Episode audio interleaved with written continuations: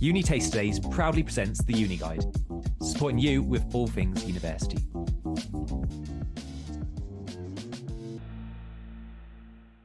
Hello, and a warm welcome back, listener, to the Uni Guide podcast.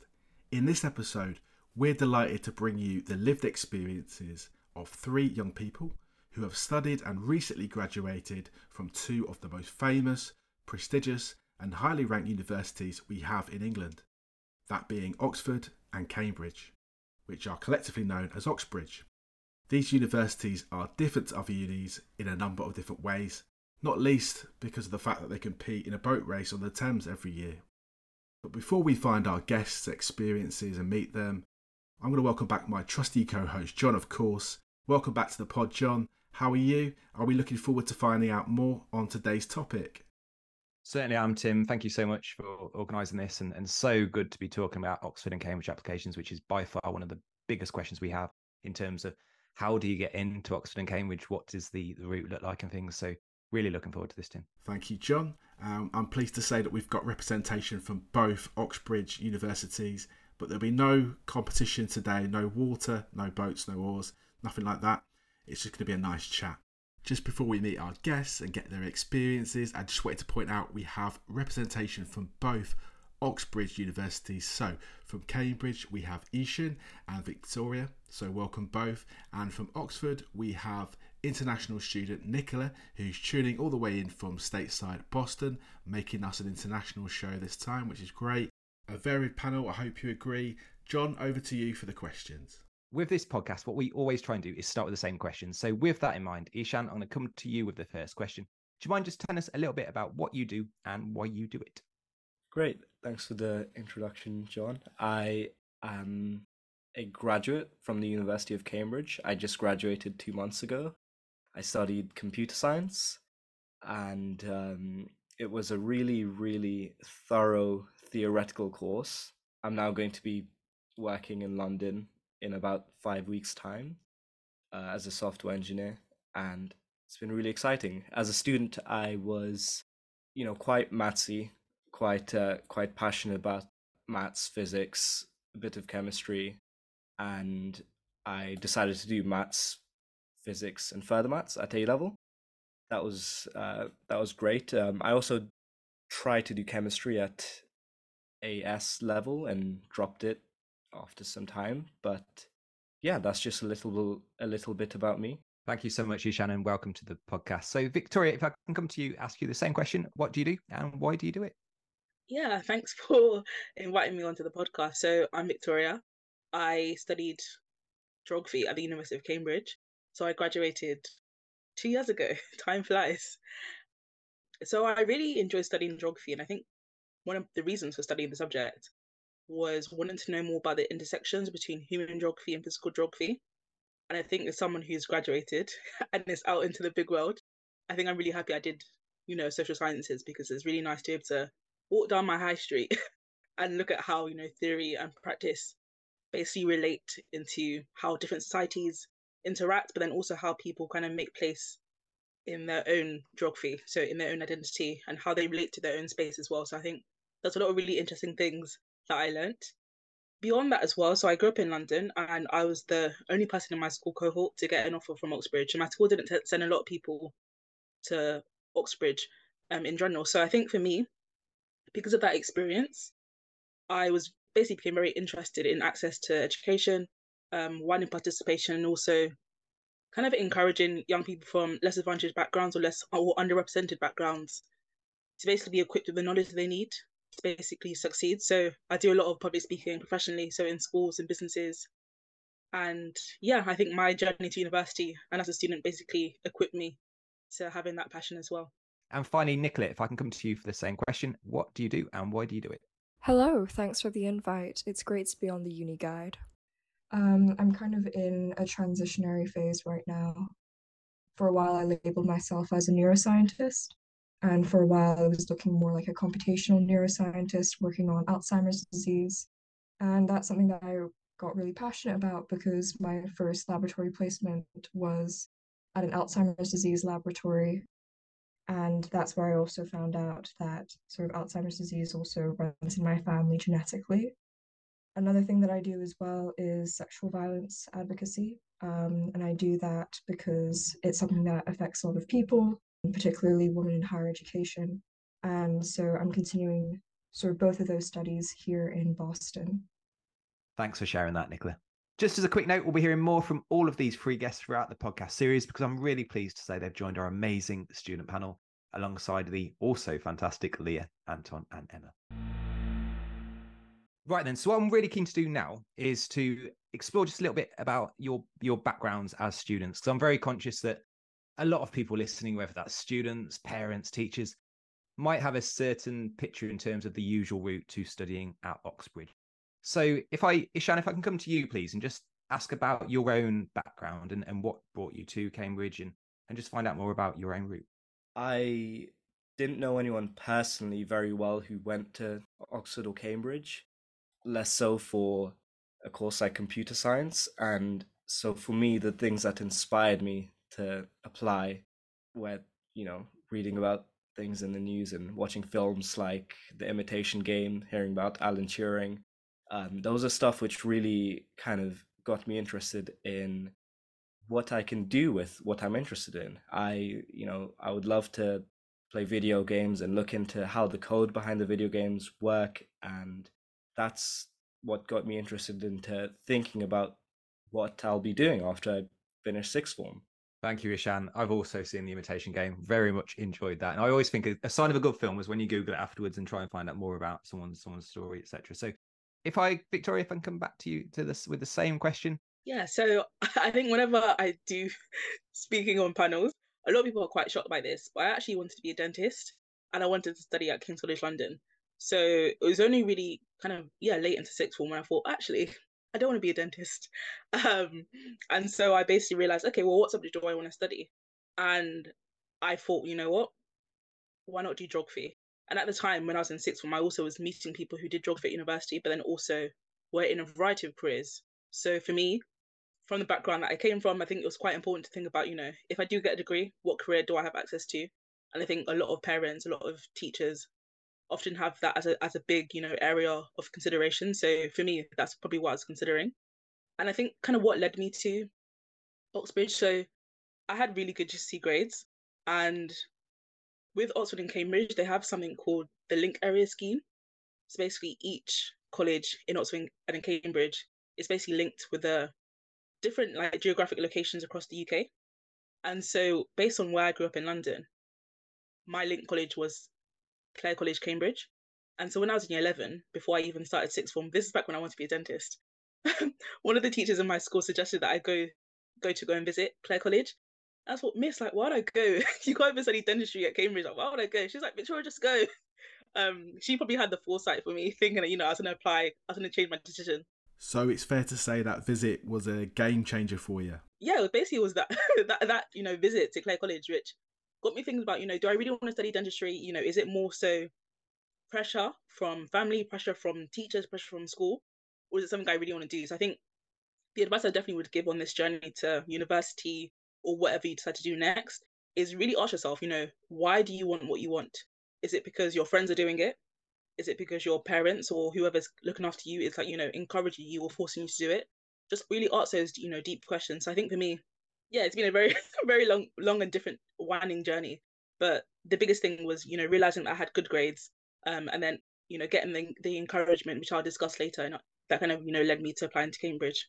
So interesting, and it, it just a bigger shout out just to show that that it's absolutely fine to change your mind, and that's why I suppose university events are really good because you you get to find out more about subjects, or actually just go to visit a university and think, you know what, do I want to do that subject, and, and do I not? So um, it does, and Victoria, I, I, I won't keep on talking because the questions are for you, not for me. But it does, when you said about like parental influence, it does bring me back to when I used to work at university and used to have like fairs and the amount of times you could be on a stand working at university and and a parent and a student would come up and the parent would do all the talking and say, "Little Jimmy wants to be a an accountant or he wants to be a solicitor," and you're looking at little Jimmy, he he's there shaking his head, he doesn't want to do that. And, um, but good on you for kind of finding your own path, and I'm really pleased to hear yeah, how things are, are going for you. Thank you, Victoria. And last but not least, we have Nicola. Nicola, you're tuning all the way in from Boston stateside, aren't you? Yes, I am. Nicola, as a international student, it'd be good to kind of get a bit of your background and put the question to you. Anything you'd like to share with our listeners? Yeah, so I was born and raised in Hong Kong, and yeah, like in, in regards to my background, um, came from a, a very international background, and so always knew that at some point I would be leaving Hong Kong. Um, the question was just where. Um, because I've got sort of British heritage as well. One of the things I was looking for was, you know, to go to the UK. Thank you, Nicola. Just as a follow up question, was Oxford, Oxbridge always on your radar? Oh, no, definitely not. I mean, looking back, I can definitely see that, you know, like many parents, my parents were keen for me to consider at least Oxbridge. Um, but for myself personally, I just knew that I wanted to go into neuroscience. And um, while I was in high school, my sights were actually set more on UCL, which has a very strong neuroscience department. Um, and I actually visited their department um, before applying. So I was very excited about all of that, but I also spent a summer in Oxford as well, um, a couple of years before applying. So I did apply. It definitely wasn't my focus. And I think actually I only really fell in love with Oxford um, when I came there for interviews. Do you mind sharing what specifically made you fall in love with that particular place, Oxford? And it was really just walking down the streets and overhearing all of these other students' conversations. And at the time, you know, coming from a very academic, high performing school as well, like, you know, I was used to people talking about their subjects around me and so on and so forth. So it wasn't really that that captured me per se. It was more the passion that everyone had for their subject, and it was very unashamed passion as well. And I feel like some people, depending on what community or what uh, culture you're in, sometimes that sort of unabashed love for what you do isn't really out there in public, but you know, here out in the open, like so many students were just having these open sort of conversations, sharing their subjects, you know, talking about every every single subject under the sun, really, whether it be physics or maths or biology or or like the humanities, history, yeah, so that's what made me fall in love with the place. Thanks so much, Nicola. I'm going to put it to Victoria. Victoria, when did you start to think about applying? Yeah, so I think for me, I probably thought about it when I was in year 12. During that time, I also signed up to different summer schools. So I did something called the Sutton Trust Summer School Program, which is basically a free summer school. And it's a great chance for you to learn about the subject you might want to study. You know, you get to, it's a residential as well, it's all fully funded and I did a summer school studying geography for one week at Queens' College, Cambridge. Starts when I was in year 12. But the summer school for me was great. And I actually stayed at Queens' College, Cambridge during the summer school. And then five years later, I graduated from Queens' College, Cambridge doing geography. So it was also really helpful to kind of go and visit the college that I might apply to. Because obviously, with Oxbridge, you apply to the college as well. Thank you, Victoria. Ishan, what about yourself? Uh, was Oxbridge always on your radar? Uh, yeah, I guess I kind of had in the back of my head. So I'm I'm from London and I guess you could say I'm a first generation immigrant and my parents were quite keen on me staying at home, saving money, going to university in London. So they kind of had that idea for me. And I thought, well, okay, that's that's great and I would love to have that support staying at home. But you know, if there's any place out of London that I might consider applying to, it might be Oxford or Cambridge. But uh, for me, it was kind of a way to get out of the house and follow the kind of aspirations that I had. But uh, just about the point on um, on pressure from parents to like apply to university. So from my experience, like a lot of my friends, and I'm and I've met a lot of people who are first generation or second generation immigrants, and there are a few stereotypical like courses and fields that they tend to be pushed towards, like medicine, engineering, maths, whatever. And I've seen, you know, several of my friends, because of that pressure, apply to university, successfully get in. They have fantastic applications, they have good support from their parents. But, you know, so many people, they pull out either right before they go to university or you know one or two years in they realize medicine isn't for me. I've had this happen to two good friends of mine. That's one thing i really want to emphasize on I, I believe victoria mentioned this and i really do believe that if you genuinely do not want to do this field, do this subject course field for the next 40 years, I think it's worth thinking about that and thinking about why you're wanting to apply for that. That brings us to the end of part one. Join us after this short break for part two as we delve into the application process to Oxbridge.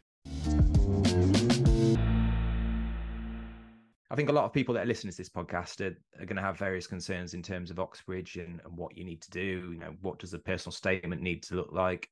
Do you have interviews? If you do, and you do, don't you? But if you do have interviews, what to expect? Is there admissions test? And I know you guys can't talk about all courses, but what you can do is is bring your own experience on it. So, Victoria, if I come to you first. Yeah, so I applied in 2016. It feels such a long time ago. Time is flying by. Oh my goodness. So I applied in 2016, and when I applied, I had to do I had to do an admissions test. Um, so that was actually the very first year that they introduced the admissions test for geography at Cambridge they've actually now scrapped the admissions test. So the advice I would give is to make sure you go onto the subject website and know whether or not you need to do a test. And then also with Oxbridge in particular, some colleges make you do extra tests when you come and interview. So if you don't want to do an extra test, don't apply to certain colleges. That's a good tip for you as well. So, but for me, it was a test. Then I was invited to interview. But before all of that, I submit a personal statement. I know that you guys have changed the structure of personal statements this year. So again, you know, look online for extra resources on how to prepare for that. Ask your teachers for support. Go on YouTube. YouTube is a great resource for getting support when it comes to personal statement.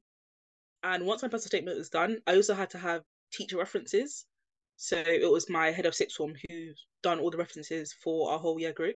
And I think for me, the biggest part of the application process was the personal statement, the interview, and then also in when you're applying to Cambridge. Again, I don't know if they if they still do this. This is back when I applied in 2016 they had something called the SAQ, which is basically something called the Supplementary Application Questionnaire. But basically, it was just a form you had to fill out if you wanted to give extra information. So let's say, you know, in year 12, you got three A's but one C. But the reason why you got the C was because you didn't have a teacher for seven months and you had to teach yourself. Or maybe, you know, there was a family bereavement, for example. You can add that extra information in the SAQ. Again, please look online because that's back when I applied in 2016. But the University of Cambridge application website is really, really useful. Um, and then actually last year, I did a campaign with the University of Cambridge social media team. And so there's a lot of resources on interviews, applications. You get to hear from students. On the subject of personal statements, and you're right to mention about personal statements are changed. I don't think that actually the latest guidance I think is actually that they might be put put back, but do check that out separately, um, depending on when you listen to this this podcast. But the in terms of personal statements, and and you mentioned it's a few years ago now, but do you remember anything that you, you know any any kind of tips you had or anything that you particularly put in? Yeah, so uh, the biggest piece of advice I would say on personal statements is a lot of the schools I tend to talk in, they are state schools. And I think oftentimes when students apply to Oxbridge or other Group universities, there's the assumption that they have to almost like force themselves to become an upper middle class student. You know, be your most authentic self, I think the biggest thing, the biggest tip I would give, especially if you're doing, you know, social sciences, arts, history, where you can do a lot of, you know, reading about the liberal arts, for example, bring in your own cultural capital. For example, the very first line of my personal statement, I mentioned how I grew up in East London. I mentioned having Nigerian parents. I mean, how many people are going to be applying to Cambridge for geography with that background? So I think it's really important to kind of, you know, hone in your own story. And also it makes you unique, it makes you stand out. You know, if you're able to read books about really deep, you know, theories, but then also you're able to relate those theories to your wider surroundings, it shows that you've actually been able to grasp that knowledge beyond beyond your classroom. So I think that's something to always so consider when applying. So that's probably the biggest tip, tip on your personal statement is to be your authentic self, use your own cultural and social capital where you can, and fundamentally it allows you to stand out. And standing out, being unique is something that also is very relevant once you get your degree, um, because everything you know is so competitive. And I guess another piece of advice I'd also say is the tip of you don't want you don't you don't want too many cooks in the kitchen. So what does that mean? When you finish when you finish your first draft or your tenth draft, it's quite tempting to be like, you know what, let me give it to this teacher and this teacher and this teacher. Let my mom read it, let my brother read it. But before you know it, you've got, you know, 15 different kind of people reading it. And it can it can actually make you a bit confused on, you know, what should I keep, what should I take out?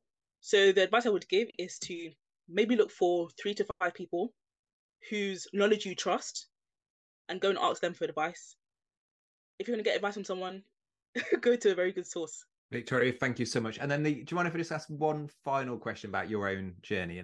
Do you remember the interview process? I assume you had an interview. How did you feel going into it? How did you feel after it? yeah, I always laugh when I kind of mention this. So my interview was actually one of the best interviews I've done so far in my life. Like it was actually so so so enjoyable, and I was so shocked. I was so surprised. And I think for me, the biggest thing I probably took away from my experience was these professors, you know, these academics, they're not trying to trick you. They're not trying to catch you out. They just just want to know, you know, your passion for the subject. They want to know that, you know, if they're gonna select you, how will you be in supervisions? How will you be in tutorials? You know, so I think the biggest advice I would give on interviews is making sure you read your personal statement. It's called a personal statement for a reason. so you don't want to get caught out by saying, Oh, I read this book and then you got you get asked about it, but then you don't know what was in chapter four. You know, do your research. I think also on a more positive side as well, when you're, you know, most people who apply to university, they're going to be probably, you know, 18, 17 years old. It's a great opportunity to be able to talk about your subject with people who are literally at the forefront of their field. You know, what what a privilege. So I think it, it's, it's you know it's quite easy for it to be really worrying about you know what if I get in, what if I don't get in. Just try and enjoy the process. You'll learn so much about yourself. You learn so much about your own passion for your subject. And I think for me, going into the interview, I actually was very very nervous and I went up to Cambridge with my mum, and but before my interview, because I was, you know, I was planning to study geography. You know, if you're going to do social sciences, geography, history, etc., I would listen to a lot of podcasts, and literally every single morning, up until my interview, and also in the in, actually in, in, the lead up to my exams, because there's one thing to get an offer from Oxbridge, the second thing is to make sure you get your grades. and so in the lead up to my exams and the lead up in, into my interview, I actually listened. I used to listen to BBC Radio Four in the morning, and they'll be literally, you know, they'll, they'll be debating, and I'll be brushing my teeth. But then I think myself, okay, they, they mentioned this, they mentioned, you know, climate change. What's my opinion on climate change? And literally, I'll talk out loud. So that's probably the biggest preparation you can do when you're listening to podcasts, when you're going to like, you know, public lectures at universities, sit down, process the information, ask yourself, okay, what's my opinion on it? So by the time you get to your interview, you're already used to thinking about, you know, social issues. You're already used to, you know, articulating your point of view in a very coherent way. Um, and then also, this is probably a really good, useful interview tip, not just for applying to university, but also life in general. When an interviewer asks you a question that you don't actually, you feel like you don't know the answer to, or you know, you're still trying to articulate what you might say, just ask them to repeat, repeat the question again, or take a sip of water, and then literally allows you to pause, take a moment to think about the question, and then articulate your ideas. Because I think oftentimes it's so easy for you to rush into an answer but then when you rush things, you, t- you don't tend to give the, the best answer. So it's okay to pause in the interview. It's okay to ask them to repeat this part of the question as well. And another tip: if you don't come from a school where your teachers can support you, or you don't come from a family where your family can support you with applying to university, I'd recommend using LinkedIn as a platform. So literally reaching out to people who are studying the subjects at you know Oxford, Cambridge that you want to apply to, and ask them, you know, if they could do a mock interview with you and then from a young age, my mum always taught me, you know, if you don't ask, you don't get. And then I added on to it saying, if you don't ask, you don't get. If you don't get, you might regret. So there's literally no harm in asking someone on LinkedIn. Obviously, ask nicely, um, and then you, you can just build connections, meet new people, and get get support for your your application process. What golden advice! So if you if you don't ask, you don't get, and if you don't ask, you might regret. Love that. I'm stealing that. Nicola, what was your experience of the interview process? A lot of people, as as, as Victoria's mentioned, people get stressed and nervous about it, and then maybe it's not as bad as they thought. But I'd just like to kind of get your your experiences here. Looking back, you know, there wasn't really a lot of um, good interview prep. You know, teachers and even my mum, you know, tried to prepare me for the interviews, and um, the actual experience was very different. Um, but you know overall it was a it was a good experience yeah good to hear do you mind sharing some examples of, of what happened during the interview just for our listeners oh. and, and your experience there yeah no i definitely have an example um so my first interview at oxford really took me by surprise i you know, I knew that they would be asking me things related to my personal statement, for instance. So I knew that inside out. Um, I knew how to discuss that very well. But my sort of research focus, even at that time, um, my topic of interest was neurodegeneration, Alzheimer's disease. And then I walk into this interview, and all the questions they ask me about are about neuroembryology and neurodevelopment, which is, of course, something that I had not prepared for at all. And, you know, the professors very much knew that. And that was the whole point. You know, they wanted to see how you reacted in a very unfamiliar environment. And so, admittedly, you know, I didn't do so well in that interview, and that's fine to say. I think most people I speak to, you know, you get multiple interviews, generally speaking. So, pretty much everyone I speak to has at least one um, interview that you know they know is a bit weaker, and mine was definitely my first. But what was funny was because after that interview, I kind of just thought, well, you know, I'm definitely not getting in. That was how um, I'm just going to have fun with the with the rest. And so I had two more interviews, and funnily enough, just by walking into it and just wanting to have a good time and react to the questions as best as I could um, without putting pressure on myself. That's actually when I um, had my strongest interviews. Mountain of advice there that's been super useful. What I'm going to do, Ishan, is, is come to the next question, uh, which we've got prepared, and that's to ask about help that someone else could have provided. So again, looking back to your own application journey, Ishan, is there anything you know, that you look back on that you think a teacher and parent could have provided that would have made a difference to you know, your own application and or, or your own journey? One thing I would really recommend is always, always find someone who definitely has credibility with English to look over your personal statement. So if, if you're applying for, you know, even even if you're applying for a STEM subject, you know, may, they may not be caring so much about whether your personal statement is a high quality essay, but it's always, always important to have someone who has great English communication skills to look over it. So for me, that was a um, one of the English teachers. She was great. She helped me uh, move things around, and that's that was fantastic.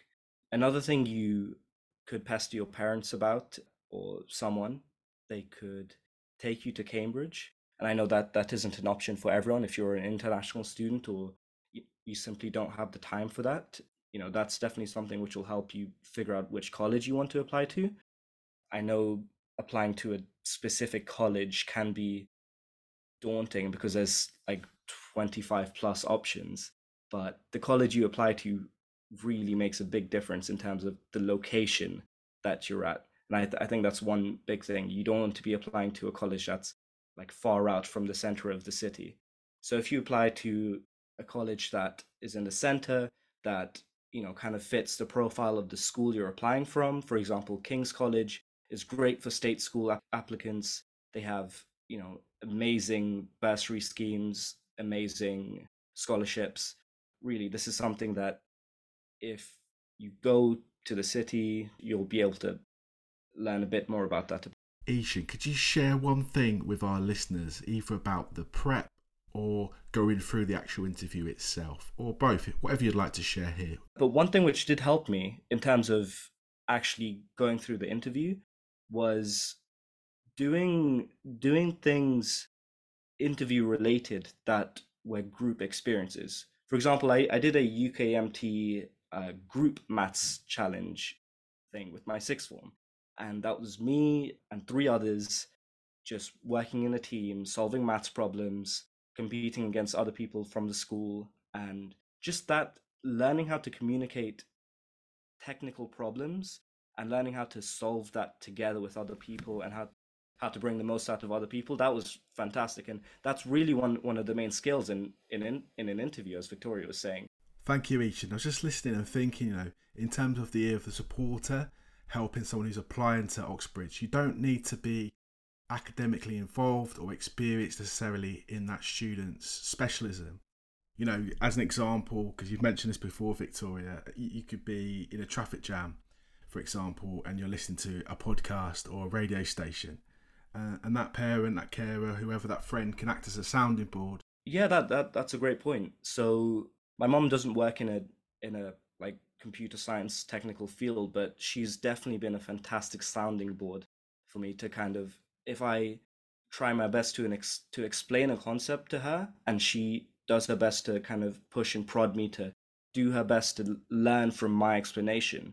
And eh, you know, if if you if you're trying to learn something new, especially if it's something technical, if you can explain it to someone who doesn't have experience with that, especially if it's like an abstract concept, and relate it to things they know, then you've you've done a great job of understanding that topic. So yeah, if you're if you're in the car, one great thing to do, especially for job interviews or you know university interviews or just communication in general, is get them to ask you questions about something which you've learned and do your best to explain it to them. Absolutely love that, and a big shout out to Ishan's mum. That's such good advice. Brilliant. Um, really, really, really love that. Ishan, I want to come to you for because it's something you you touched on, and I think there'll be a lot of listeners that will find it really handy. You mentioned about the college system when it comes to Cambridge, and, and the same will apply for for Oxford as well, and, and and Nicola. A lot of people will be thinking, well, hold on a second, I'm I want to apply to university, I don't want to apply to a college, and and you mentioned about college systems and applying to a certain college, and, and a lot of people will be quite confused by that. Do you mind just giving us in just a, an idea of, of how the college system works at Cambridge and, and and why you applied to a certain college and not the actual university itself? Of course. So it is overwhelming to have a look at the application process and seeing 25 plus colleges being listed. And that did overwhelm me. And you have the option of doing an open application, which means applying to any one of the different colleges in, in Cambridge, for example. And really it doesn't make an academic difference. You'll you'll have the same level of teaching at every different type of college, but each college kind of operates like with with its own community.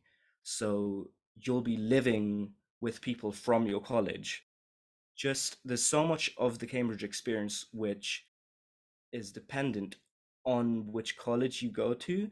At the same time, it doesn't massively vary between colleges, but if you do your research into what each college is like, then that might help you tailor your application.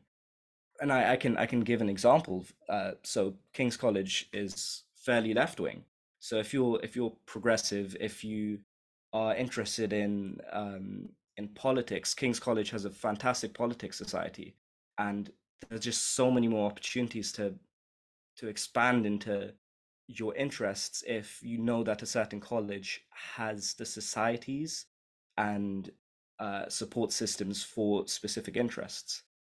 And yeah, I, I think I think one big point is that colleges like Trinity College, Cambridge, or you know, I'm sure if you do your research, you'll you'll have better information than me. But some colleges are uh, way more private school oriented, so you'll get way more applicants, and the ratio of private school to uh, state school applicants to specific colleges. And I don't think that should deter you from applying to those colleges, but it's just another factor your decision. So there's there's quite a few factors which could play into what college you go to, and it's it can be overwhelming, which is why they have their open application, which kind of just puts you in the pool of applicants to all colleges, and they do their best to make it so you have the same chance of getting into Cambridge, dependent on whether you apply to a specific college or do an open application, as so they call it. But you know, it's it's it's always worth doing a bit of research and. There's a really good resource I'd recommend students look into called the Cambridge University Alternative Prospectus, and that gives you an insight into different colleges from a student perspective.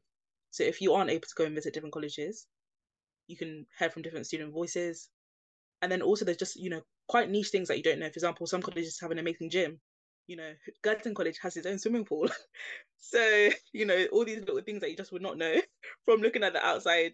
Um, some colleges are more modern. You know, for example, my college, Queens' College, it allows students to have access to accommodation for three years.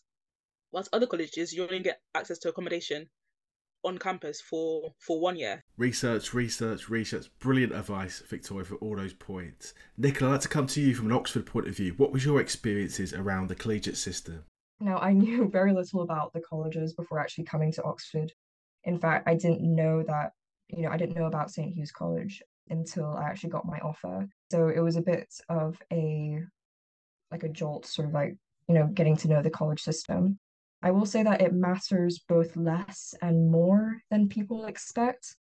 I think in terms of community, colleges are known to be uh, sort of community hubs, but particularly if you're in a central college, you'll find that you know you can very easily make friends and find communities elsewhere beyond your college. So you're definitely not restricted by that. So if that's something you're worried about, don't worry about that at all. But the other thing is you are going to mainly have contact with the professors and tutors within your college, and you're going to find that a lot easier.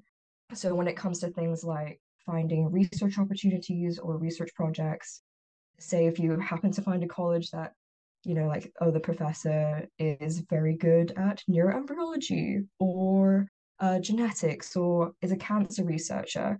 If you find a college who has that professor on, on hand, then that might be really that might be really great. But again, it's not the be all end all. You know, like the medical sciences division and whatever academic department you're in exists for a reason. And you know, whatever sort of field that you want to go into, um, you're going to ha- be able to have access to that one way or another. That brings us the end of part two. Join us after this short break for all important reflections, guidance, and advice from our three guests on Oxbridge. Ishan, can I come to you with a question, if I may, about any like myths, stereotypes you you encountered during your own Oxbridge journey? I believe, or at least I believed going into Cambridge that Cambridge is a overly academic university where there's no opportunity for relaxing societies, where there's no opportunity for having the kind of experience you would have at a non Oxbridge university, and which is, you know, a fair enough opinion to hold because there's a fairly high standard of entry for Oxbridge, but there's so many fantastic societies and ways to meet people and engage with with the wider community of other than academic things.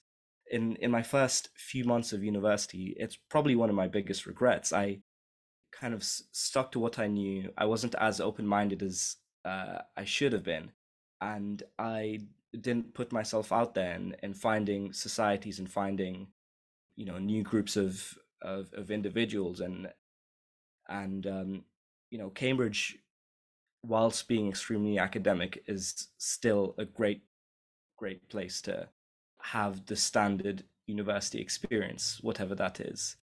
Ishan, thank you so much. I'm, I'm conscious in this podcast we've got like we've we've had so much brilliant advice, and there's so many things I want to ask, but I am very conscious of, of time. So what I'm going to do is actually ask you all the final question that we always ask people on this podcast.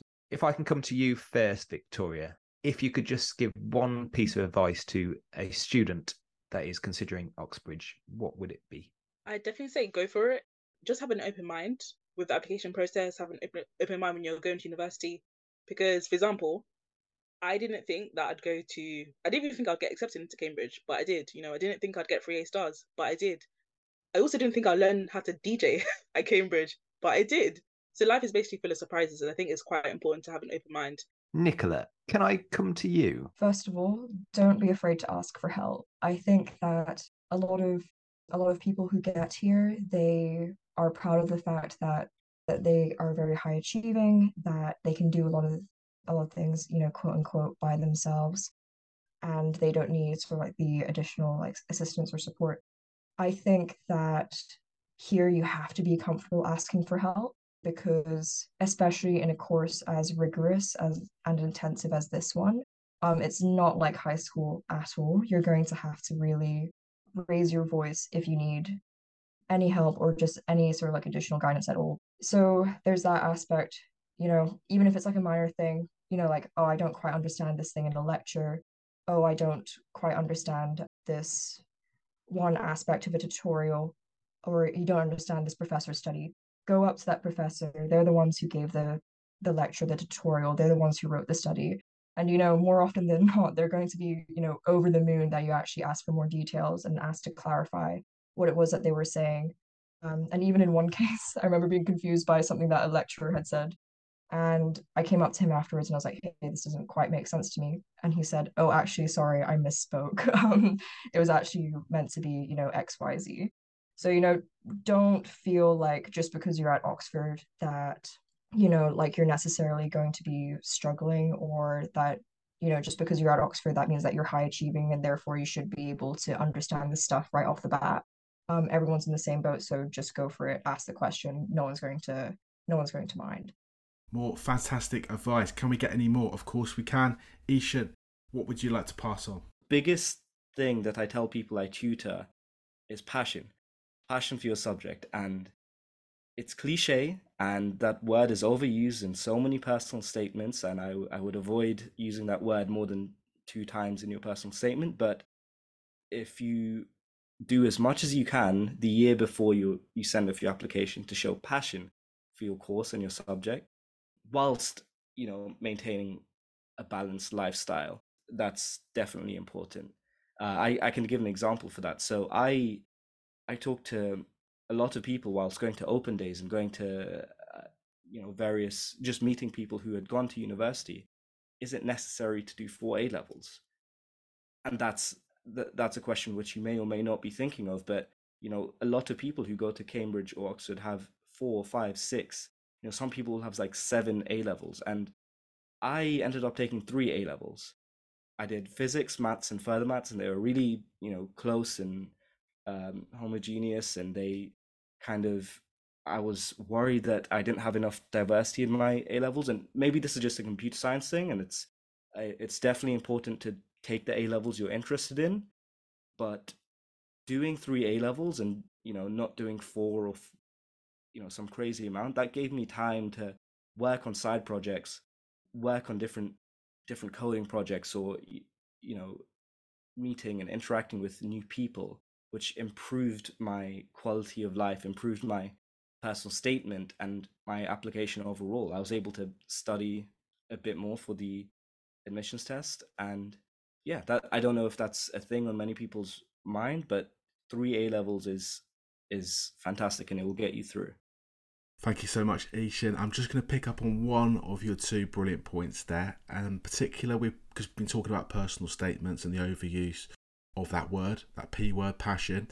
So, as an alternative and as a bit of a, a quick challenge, I've got 20 seconds for you to come up with as many alternative words to passion as possible, and hopefully, some of the listeners can can use these. Affection, adoration, uh, admiration, fervor, devotion, attachment, commitment, vehement, I'm out. Pass. I'm out. First out. fondness, keenness. rapture. dedication. Yep, that's me. No, that's your 20. That's brilliant. Thank you so much. Guys, I just want to say a huge thank you from me for your time. If you've got anything else you'd like to share, any any shout outs in terms of handles or anything else, please do. Yeah.